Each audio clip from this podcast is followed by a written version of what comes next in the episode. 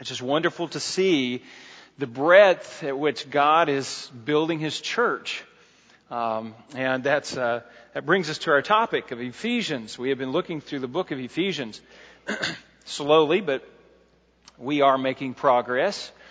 Um, we have seen, uh, we, we have seen the doctrine and the duty of the church. Now, we haven't gotten to the duty part yet, but we will, uh, starting in chapter 4, uh, coming up soon here. But we have, Paul has laid out a very, a very uh, good uh, foundation of the doctrine of the power of God. God's power in developing his church and building his church. Now, today, we will see that Paul is moving his attention toward God's power in godliness. God's power in godliness. So if you will turn to Ephesians chapter 3, Ephesians chapter 3, uh, we'll be looking at verses 14 to 19. Now, you don't hear much about godliness these days. Um, we are too busy enjoying our freedoms in Christ to even think about godliness. It's not a word that you hear about godly character, godly living, godly people. Those are just terms that we don't really use too much anymore. In fact, we treat godliness as some kind of external standard that uh, we hold up. Nobody wants to, to be part of that. Nobody wants to, to do it, but we kind of hold it up to, uh, so we try to get everybody to conform to it. When in reality, godliness is something that's done within the heart and something that God is building within us, and it's based upon the change that has taken place already in our hearts. And that godliness then comes out. Here's, here's just a list. I found this list from uh, some uh, information from 1985. And uh, there's actually more to the list, but those are the ones that I could get on. And self control, integrity, compassion, courage, dependability, diligence, I'll let you read the list. Look at the last three or four responsibility, reverence, respect, thankfulness, godly character, godly behavior. Those are things that grow out of the power of God. When God is working in a life, those things will be there. Now, just in review, we have seen the power of God in establishing this, this new administration, this new way in which God is now working with man, with mankind. And um, Paul has introduced us to that administration and that, that uh, uh, way in which God is working, and that is the church. It's no longer through Israel, it's no longer through a nation, but it's through a church. And we've seen God's power demonstrated in the, the resurrection of Christ, the very cornerstone of the church and then Him pulling people together, giving them spiritual life. In the individual, we see the power of God. Establishing the church, we've seen the power of God. And then last week, we looked at the power of God in the ministry of God's servants. That's Paul himself. And how God's power was demonstrated in, in him and Paul. And today, again, we turn our attention to this passage. Um, in fact, Paul is coming to the heart of his letter. This is really what it all boils down to. These verses between 14 and 19, as far as the rubber meeting the road, and all of this, the culmination of Paul's teaching on the doctrine, the power of God, comes down to this, and he does so in a prayer. We saw that earlier on in chapter 1 when Paul Paul expressed his concern for the believers in a prayer. He does the same at the end of this doctrinal section, the first three chapters, this doctrinal section. He's closing it with a prayer. Having informed them of the power of God and seeing that God was working in them, he, he teaches them what God is doing, what God is up to, and how they fit into the church, and what God is how God is establishing this church and how it's not just them, but it's universal. They're part of the, the saints, and that's a, a key term in the book.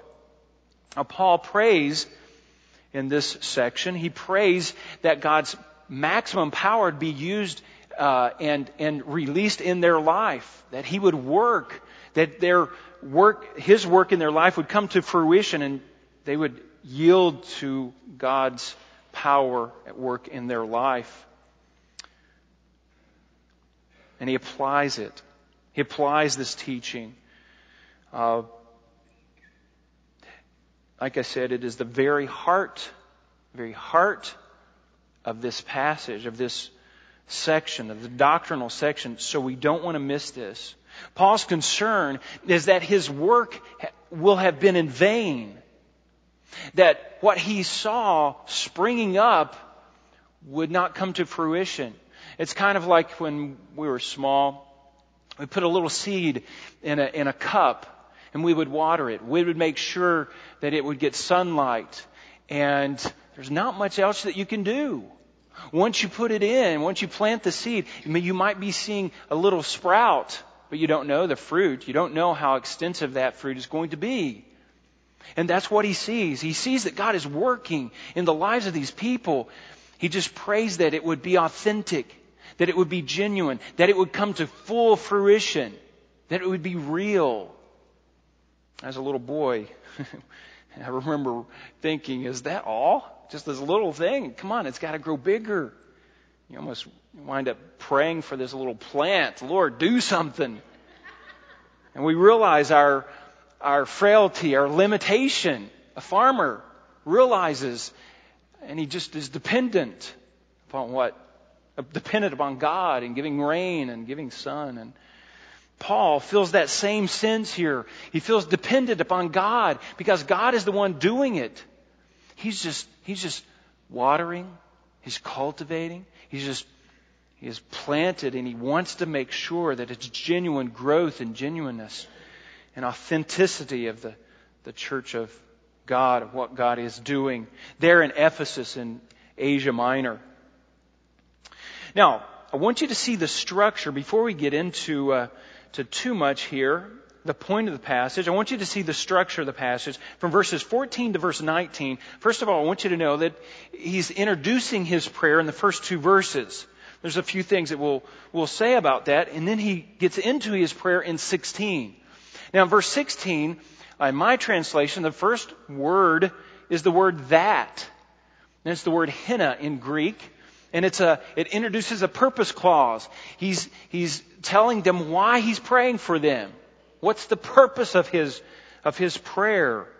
And that actually then becomes the structure of this passage because he uses that hina, that that, or the so that, four different times in this little in this little passage. Like I said, that's the structure. But notice also this is future tense. Paul is praying for their, their growth or that they would be granted these things. And it's talking about in the future as opposed to chapter 2 when he points back, you were dead. Now he's talking about the future. Having already settled the salvation in their hearts and their life, he is now praying for the spiritual growth, the godliness that God can produce.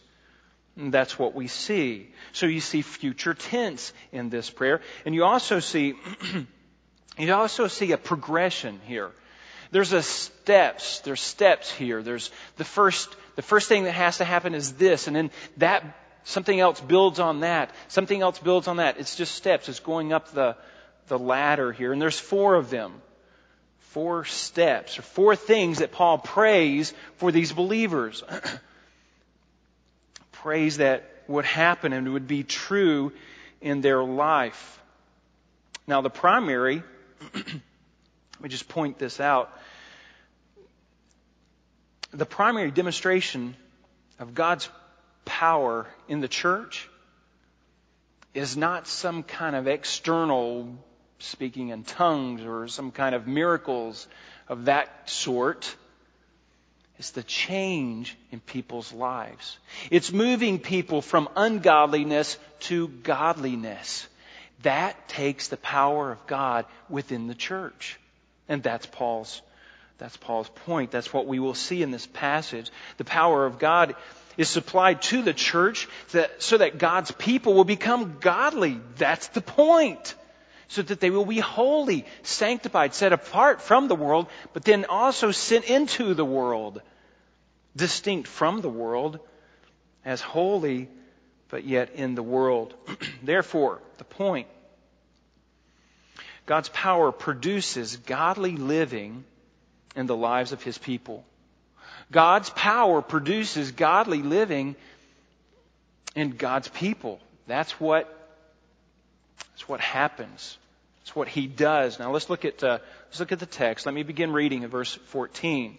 For this reason I bow my knee before the Father from every, from whom every family in heaven and on earth derive its name that he would grant you, according to the riches of his glory, to be strengthened with power through his Spirit in the inner man.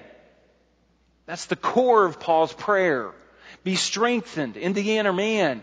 And that comes from the Holy Spirit, verse 17, so that Christ may dwell in your heart through faith. And that you, being rooted and grounded in love, may be able to comprehend with all the saints what is the breadth and length and height and depth, and to know the love of Christ which surpasses knowledge. That you may be filled up to all the fullness of God.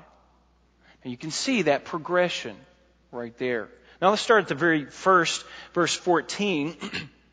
For this reason, for this reason. Now, Paul started this sentence.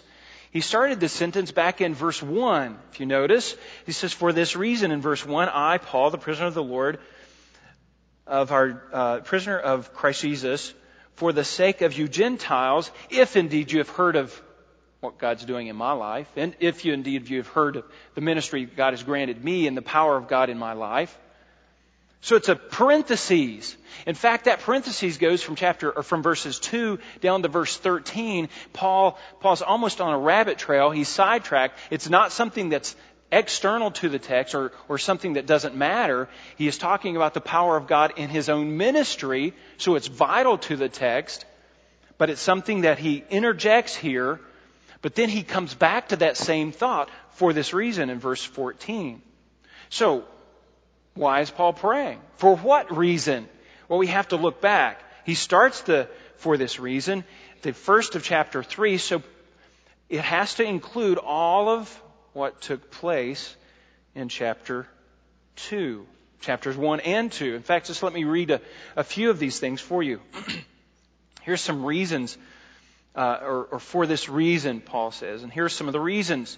Because he has made you spiritually alive chapter 2 verse 5. Because God has worked in your life individually and He sees that sprout coming up. God has made them alive. They have now spiritual life. He prays for them. Also, we are His workmanship because God is working. Remember chapter 2 verse 19. We are no longer strangers. We're no longer aliens and strangers, but we are part of what? God's family, part of what God is doing. Therefore, Paul prays for them.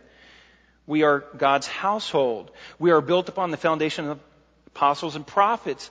That's the, that's the church. And then being built upon, uh, being built upon the church, we are, we are built together into a dwelling house of God. Because God is working in your heart, I'm going to pray that that strength, that power that God ha- can supply would, would produce some things in your life. That's essentially what Paul is praying. Notice he says, For this reason I bow my knee. There's many positions in Scripture. Paul is not trying to necessarily teach one way to, to pray. There's many positions that we find in Scripture of prayer, including the, the one man prayed on the cross. He was on a cross. He could not bow. He could not stand. But what you do see within this this context here, of what Paul is saying here, is I bow my knee. There's a few elements to that. It's a sign of submission. Paul is submitting himself to a greater, to a higher authority. He's bowing himself because he knows that, that the establishment of these people, these, this young church in Asia Minor, depends upon God. So God humbly submits himself to the, to one that can answer his prayer. And then it's also a sign of intense passion. intense passion and emotion. Paul bows his knee. It's a, it's a brokenness. It's a dependency upon the Lord, the one who can do things, the one who is in control. It's the one whose power that he is praying for. And then just, just simply reflecting his reverence for God's glory. It's just, that's what it is. It's reverence for God's glory. So all of that is, I bow my knee. I bow my knee in the midst of one who has a higher rank than I, and I'm dependent upon him, and I plead to him passionately for you people. For this reason, I bow my knee before the Father. Before the Father. Now, Paul recognizes our dependency upon, upon God as we are mere children and He is our Father. There's obviously the dependence there. But notice in verse 15, from whom every family in heaven and on earth derives its name. Now, what's he talking about there? Well, it would be out of context for Paul to talk about the whole universal family and the, the family of man or mankind. I don't think he's saying that. Um, it's best translated the whole family. And in fact, uh, maybe the, I think the, the King James, maybe the New King James has it translated that way. I'm not sure about the, the ESV. It might be translated that way in that, in that version.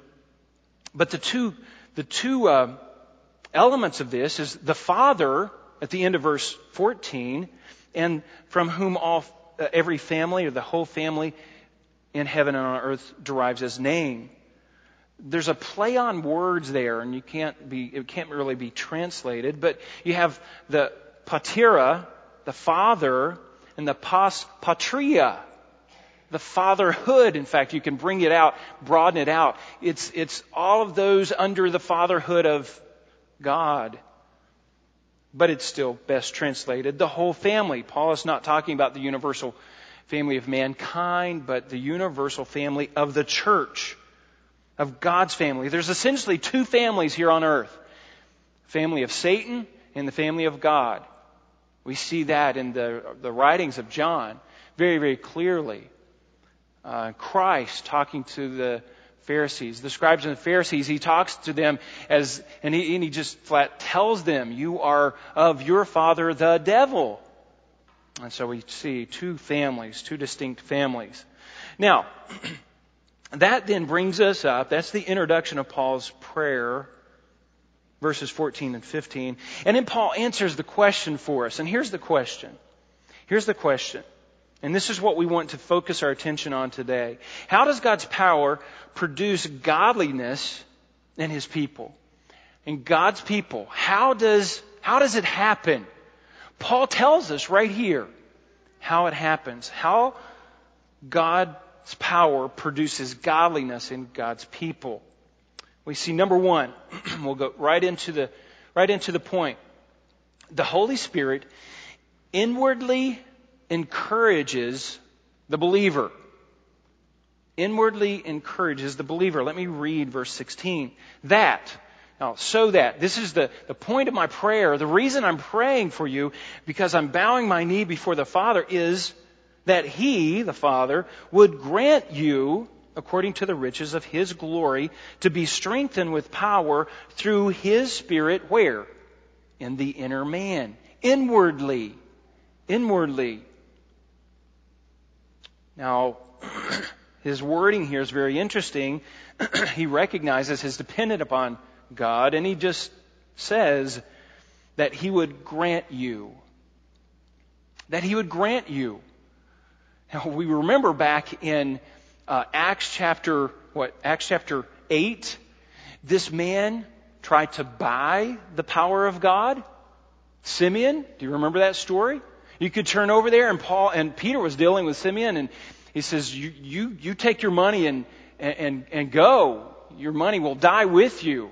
You can't buy the power of God. It can't be bought. I do want you to turn over to 2 Timothy, though. I want you to see this little element. Power of God cannot be bought. It has to be granted from God. It has to be, it's a gift. It has to be granted from God. And I want you to notice something though in 2 Timothy chapter 3 verses 1 to 5. But realize this, that in the last days, difficult times will come.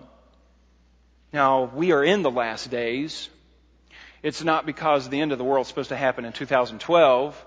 It's because we've been in the last days for about 2,000 years. We're in the last days. And here's some characteristics of the people that live in the last days. For man will be lovers of self, lovers of money, boastful, arrogant, revilers, disobedient to parents, ungrateful, unholy, unloving, irreconcilable, malicious gossips, without self control, brutal, haters of good, treacherous, reckless.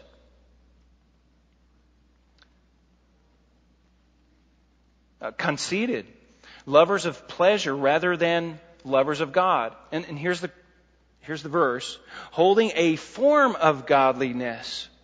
Now what he has presented here is just the opposite of godliness, isn't it? Just the opposite of godly character, of what it means to be a godly person. But they have a form of it.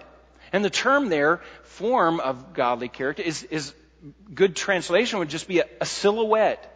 It just looks like it as though we could hold up our hands and create a rabbit on the screen. It's just a silhouette, kind of looks like a rabbit, or it looks like some kind of creature, some kind of animal on the screen. But the reality it is is not there.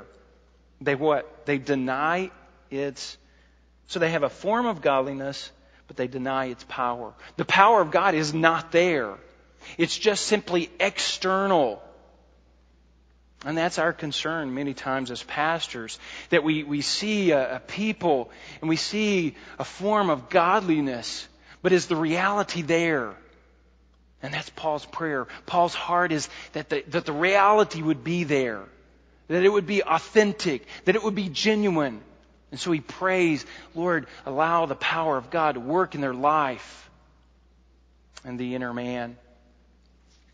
You can turn back to Ephesians he says, according to the riches of God. Not, not out of his riches, not just a little bit, a portion of his riches, but according to. And God is an all powerful God. According to his riches could be a, a large sum of his riches, could be a large portion of his, of his power be granted to this. Paul's not praying just for just enough power to get him through the day but, but strength, he says that they would be strengthened. That's the idea of healthy vigor, vigorous with force. There, the term also could, uh, could be uh, translated encouragement. And I thought, well, that was kind of strange. One of the commentaries that I read said that it, it was in contrast to verse 13. Look at verse 13. Therefore, I ask you not to lose heart on my um, at my tribulations. This losing heart, that would be the opposite of this word, according to this one translate or one uh, one commentary. And I like this because the power of God comes through encouragement. That's the way it comes. Now, it, it's obviously in the inner man. That's what uh, he he mentions here, and it's not the it's not just the Energizer bunny that Paul just, or that God just infuses us with some kind of energy. No, it's, it's more than that. If I'm sitting on the couch and I hear a knock on the door and I look out and somebody's holding this big giant check and I think publisher's house clearing or publisher's clearinghouse, I think, wow, now that's energy. Right? And, and then I think, I didn't even register for that. How are they on my doorstep? But I tell you, that would get me out of the couch, wouldn't it? That would get me off the chair. That's energy. That's the kind of energy that Paul is talking about here. An enthusiastic energy, and it comes from the power of God that God supplies. The ability uh, to perform an activity. That's the, that's the idea But it's in the inner man to be strengthened with power in the inner man. Now let's talk about that idea of the inner man for a moment here. The inner man is, uh, and we've got this on the screen for you.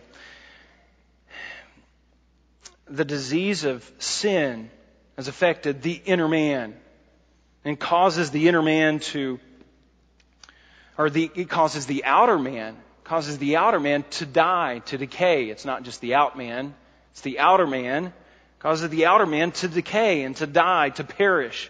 Because of man's inner man, because the inner man of man is, is uh, sinful, causes the outer man to die. But also the believer's outer man is destined to perish, but not his inner man. That's an incredible thought. We find that in Scripture, 2 Corinthians 4. The inner man is actually being renewed. It is actually being strengthened by God. That's the inner person. The outer person is, is dying. As a believer, you know those truths. The inner man must be renewed.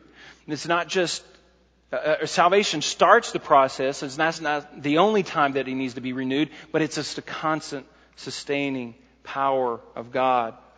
The divine nature has been placed in the believer at salvation and serves as a, as a basis for the Holy Spirit to change thinking. We see this in first, first Peter chapter 1 verse 3.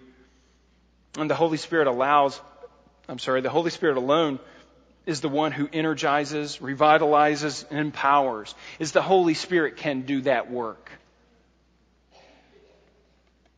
What we see is an unsaved world trying to deal with the inner man.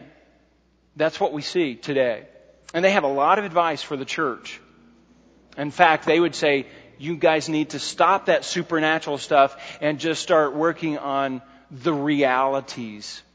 And the reality is, they cannot explain an inner man. Their material world has no explanation for an inner man. In fact, so then their conclusion is we are essentially just like the animals. That's what the world would say. That's what is going on. And so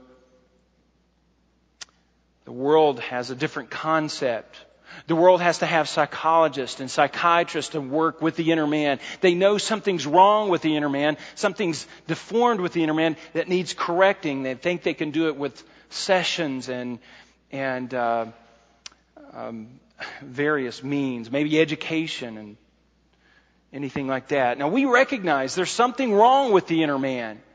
It is sin. And it's the flesh that we still have to deal with. And we see this, Paul communicates this in Romans chapter 7. It's very clear that he struggles with this flesh from this inner man that says inner man dwells in. Let me give you uh, some, uh, some of the points. The inner man versus the flesh. Look at this. And this is also in your, um, in your little outline in the handout today. The flesh is hindering the inner man of the believer. The flesh is hindering the inner man. This flesh, it is decaying, it is dying, but it has old habits. And old habits die hard. And it brings us down. It wants us to decay with it. But in contrast, the inner man is being renewed and strengthened. The next one is believers are commanded.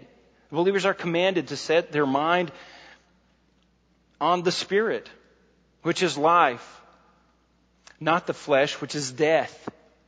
You know those passages, Romans chapter 8. Pastor went over those a couple months ago. We know those passages well. Those who are of the flesh cannot what? Cannot please God. We, we're not to be of this flesh. To focus on the inner man. Through the power of the Spirit, the evil deeds of the flesh can be killed, can be put to death. We see in Scripture. And again, Romans chapter 8. And then Galatians chapter 5 verse 16, walking in the Spirit, walk in the Spirit and you will not carry out the desires or the deeds of the flesh. You will not do the deeds of the flesh. When the inner man is submitted to the power of the Spirit and is being regularly fed by the Word of God, you can guarantee, you can rest assured in your own life that it is God that is energizing you. That is God that is giving you that encouragement, that motivation to do right. It's through the power of the Spirit. And we get that through the reading and studying and the Word of God. Now, Paul is not talking about, back in Ephesians, Paul is not talking about some second class citizen that he's, he, he wants you to be energized and all the rest of the Christians are not energized. This is just what God is doing. It starts at salvation and this is the sanctifying process. This is the way things are, are at work in your life. And uh, this is not something that happens to you later. This is a constantly ongoing process. Now, I want you to see a picture of this, and, and then we'll move on. Paul, Paul's prayer is that they would be energized. Look at 2, 2 Timothy. You were there before. Look what happened to Paul. Look at the, look at the dependency he is on the power and the strength of God. 2 Timothy chapter 4, this time, and verse 16 and 17. At my first defense, now if you remember, Paul appealed to Caesar, and he is awaiting trial and standing or getting ready to stand before Caesar, Nero, and these this uh, these kings that God has appointed him to stand before. But look what happened to Paul. At my first defense, and there's probably a process here. There was some things that had to happen, that had to take place. This first defense, no one supported me, but all deserted me. May it not be counted against them. But the Lord stood with me and what? And strengthened me. He got his encouragement because he knew that God was with him, that God was giving him strength, that God was giving him power, that God would give him the grace to be able to overcome and to do what God has set him to do. And that's exactly what happened. He says, God was with me, and he was strengthening me, so that through me, the proclamation might be fully accomplished and that all the Gentiles might hear and I was and I was rescued out of the lion's mouth. the Lord gave me strength. And I was right there. I was right there with those powerful men. And the Lord rescued me. The Lord took me away. He, he allowed me to fulfill what needed to be done. And it was in, a, in accord with what God was doing. It's kind of like a hand in a glove. You could put a glove there and there's no life. But if you put your hand in that glove, that glove can accomplish great things. God's power in the believer can accomplish great things. We see that with Paul. That's the perfect example. It's a great example. Now, what are you feeding the inner man? Is your inner man growing? Is it strengthening? Paul told Titus uh, or Timothy to to train yourself for godliness? Uh, do you have a healthy regiment for the inner man? Do you even give consideration to the inner man? Well, how does God, how does God's power produce godly people? It's when the Holy Spirit inwardly encourages the believer. And there's also the presence of Christ increasingly, the presence of Christ increasingly influencing the believer. That's verse 17. So if you turn back to Ephesians, verse 17a, just the first part of this, just a short little uh, uh, sentence here, so that Christ may dwell in your heart through faith so that Christ may dwell in your heart through faith. So when the Holy Spirit comes in and energizes, that gives Christ the ability to settle in into your life and dwell. Now he's not talking about salvation here at the first time Christ comes in, but he's talking about dwelling. He's talking about settling down. In fact, that's exactly what the word means. It's from kata and oikeo, oikio in the Greek, and it just means uh, down and indwelling a house. And it's the idea of settling down and dwelling into the house. And when the Holy Spirit comes in and, and, and begins to work in that heart, Christ becomes more, more comfortable in that heart, in that life. And Christ can begin to work in that life.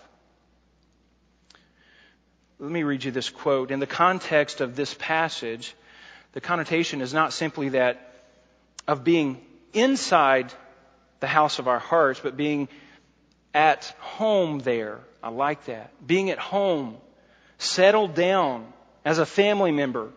Christ cannot be at home in our hearts until our inner person submits to the submits to the strengthening of his spirit. Until the spirit controls our lives, Jesus Christ cannot feel comfortable there, but only strays like a tolerated visitor. Is Christ a, just a tolerated visitor in your home that he is trying to clean up and you just keep cluttering up? And he goes on to say, Paul's teaching here does not, does not relate to the fact that Jesus is present in the home or in the heart of the believer, but the quality of his presence. The quality of his presence. And that is through faith, Paul says. It's a continuous action. It doesn't just happen at one time at salvation and I'm there, positionally you are, but practically He is working in our lives. And the, there's a continuing presence of that faith that allows Christ to fill at home. Did you ever wonder why? This is in Genesis chapter 18 and 19. Did you ever wonder why the three men, Abraham was praying, he looks up and he sees three men coming to him. And he knows right off, they are of the Lord. In fact, it, it was one, one that was the Lord and there were two messengers or two angels. And they felt comfortable with Abraham. Abraham went and he, he got the lamb and he, and he made a dinner for them. He gave them water to drink. He washed their feet. He made them at home. He made them feel comfortable. And they were at home. They were comfortable with Abraham. But the Lord did not go to Lot's house. He was not there. The next chapter, only two men in, went, two men went into Lot's house. The Lord did not feel comfortable there. In fact, if you look over 2 Peter, Lot himself did not feel comfortable there. Now, why did he stay? I don't know. But look what it says. 1 Peter chapter 2, verses 7 and 8. And if you, and if he rescued righteous Lot, oppressed by the uh, sensual conduct of unprincipled men, for by what he saw and heard that righteous man, while living among them, felt his righteous soul tormented day after day by their lawless deeds. That, that's the picture of the believer, the Christian. That should not be the picture of Christ in our heart. He should feel comfortable. He should feel at home. His purposes should be our purposes. His goals should be our goals. He should be, should be at home. This is the best way to put it. He can't be at home when, when, and comfortable with trash in the mind. He can't be comfortable when there's gluttonous appetites that's being fed on. He can't be at home when there's fellowship with those who we should not have fellowship with. He can't be at home with the entertainment sometimes that we put in our mind and our heart. He can't be at home. He doesn't feel comfortable there. It's, it's a struggle. And the true believer senses that struggle. You know, Christ is gracious and he is patient, but he cannot be happy and satisfied in a heart that is dirty, that is unclean, that is not godly. So he, through the energizing of the Holy Spirit, is cleaning up that home that house to the point that he can feel comfortable. That, verse 17, verse, back in Ephesians, so that Christ may dwell in your heart through faith. He wants to dwell there. And again, it's through faith. So, the believer, the Holy Spirit, has to indwell uh, or inwardly encourage the believer. The presence of Christ has to increasingly influence the believer and number three, the love of Christ, the love of Christ intellectually intensifies in the believer. intellectually intensifies in the believer. You know, you say these are strange words, but I'm just getting them from the text. This is just what's there. Intellectual. That's exactly what Paul's wanting. He's wanting their minds to be engaged. He's talking about the love of Christ. Look at uh, the end of verse 17 and following. and that you, being rooted and grounded in love, that's when Christ comes and settles down and shows his love abroad in our hearts, as Paul says elsewhere.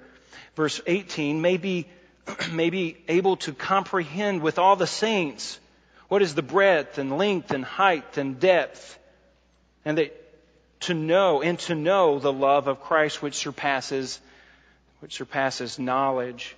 To be rooted and grounded in in love is to have Christ at home in your heart and to experience the love of Christ. But he goes beyond that. He wants you to know it. He wants you to comprehend it. That's the mind has to be engaged. now we want to just stay there in the experience of God's love and Christ's love, but we don't want to exercise our mind. You know what that is? That's just theology. Understanding what Christ has done for you is just Christology. And it's engaging the mind. He says, I want you to know the love of Christ intellectually. What has Christ done for you? this is a supernatural kind of love. It's a, it's a love that only Christ can give us the capacity for. And it's a, it's a new kind of love. It's not a world, it's not the kind of love that the world knows. It's this love that Christ has brought into our lives. And it goes beyond experience into knowledge. It's an agape kind of love. It's a love of choice.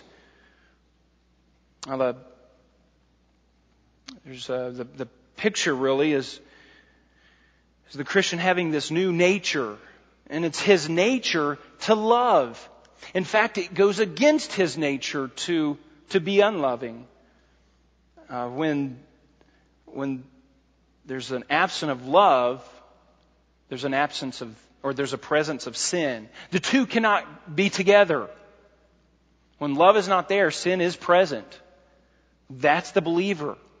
That's not necessarily for the unbeliever. In fact, this is a love that the unbeliever cannot understand. Paul wants us to know this kind of love.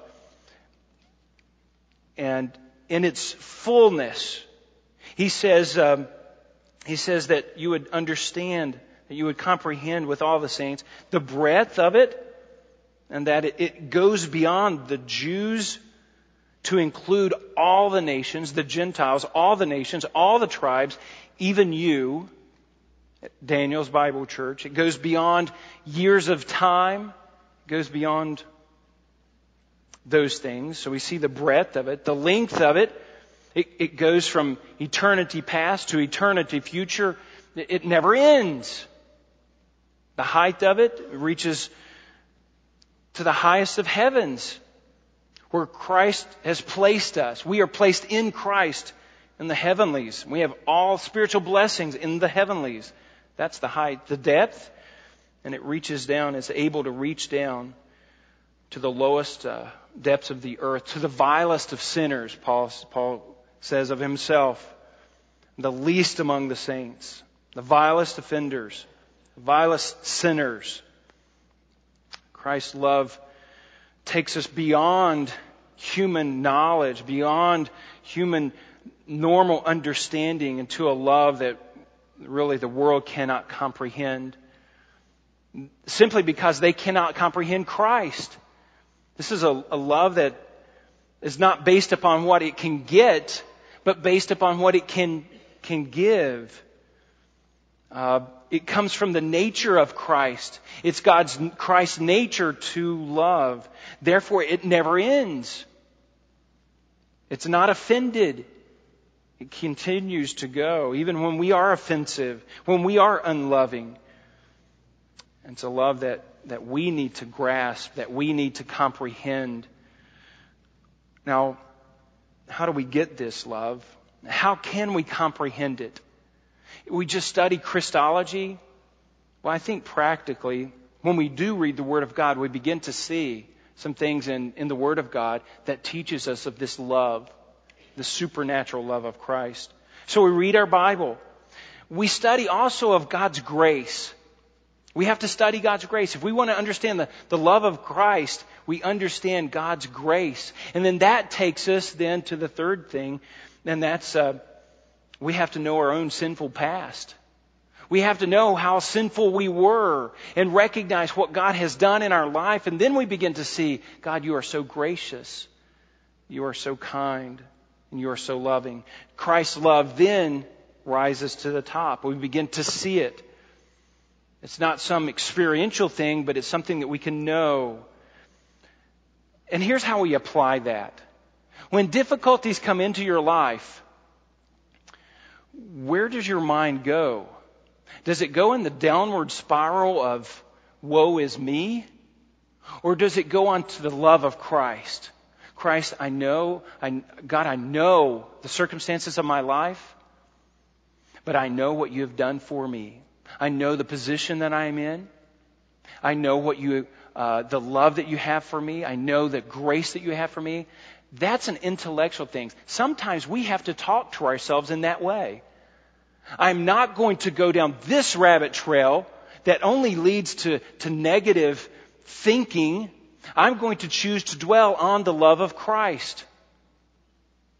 And through that, then our lives begin to change. We begin to realize and understand and comprehend the love that Christ had for us. And then we begin to live that kind of love out in our life. Like I said, it's a supernatural love. Well, how does the, how does the power of God produce godliness? Well, the Holy Spirit indwells, indwell, uh, inwardly encourages the believer the um, presence of Christ increasingly influences the believer. The love of Christ intellectually intensifies in the believer. And then lastly, and we'll close with this, the, um, the fullness of God exclusively indwells the believer. Exclusively, only indwells the believer. Let me read the last little phrase here, verse 19. That you may be able, that you may be filled up to all the fullness of God. You may be filled up to all the fullness of God. To be filled up uh, is the idea is the idea of being dominated by. It's not just a glass of water being filled up. that's the, that's the misconception of the day, of today, is the idea of just being dominated by. The idea of, how about the idea of rage?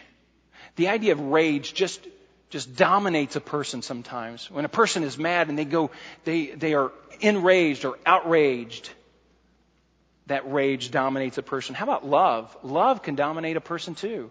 They're just dominated by love or happiness or, well, just the opposite would be hatred.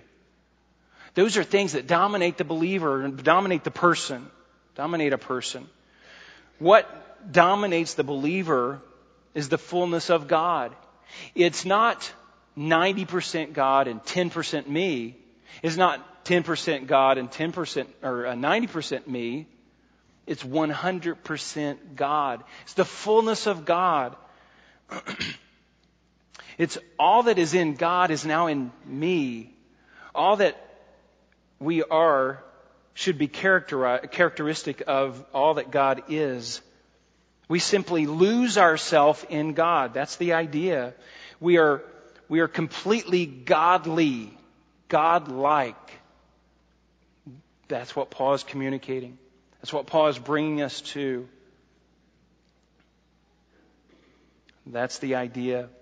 So Paul's prayer here for the believer, Paul prays that the believer would, would be dominated, genuineness, that God would work in his life, that he would be godly. And, uh, and that is going to be through the Holy Spirit working, through Christ working in our hearts. And then that produces godliness. Go back to the point. Let me, let me just, how does, let's go back to the next slide, the previous slide. How does that happen? Let me just reiterate. The Holy Spirit indwells or inwardly encourages the believer. The presence of Christ increasingly influences the believer. The love of Christ intellectually intensifies in the believer, and the fullness of God exclusively indwells the believer. It's Christ or it's God that dominates that life. So Paul here in this prayer is saying that God's power produces godliness in the lives of church, in the lives of his people.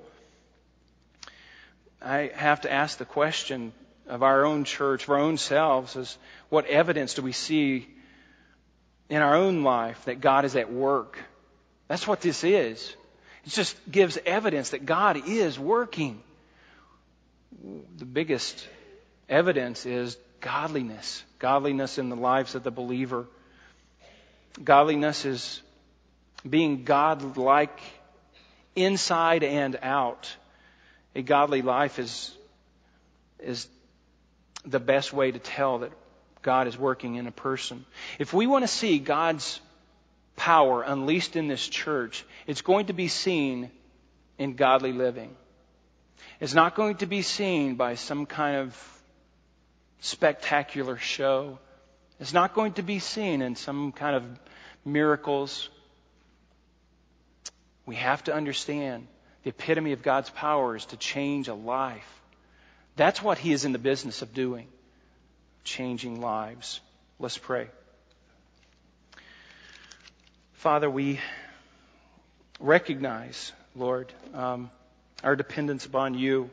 We recognize that your power has to energize us, that your Son, Christ, has to indwell us, that his love just has to be known and, and be understood in our minds and our hearts so that we can come to the fullness of God, so that all that you are comes out in our lives, so that we, we live godly lives. Father, that's our prayer. May Paul's prayer be our prayer today. And we pray these things in Jesus' name. Amen.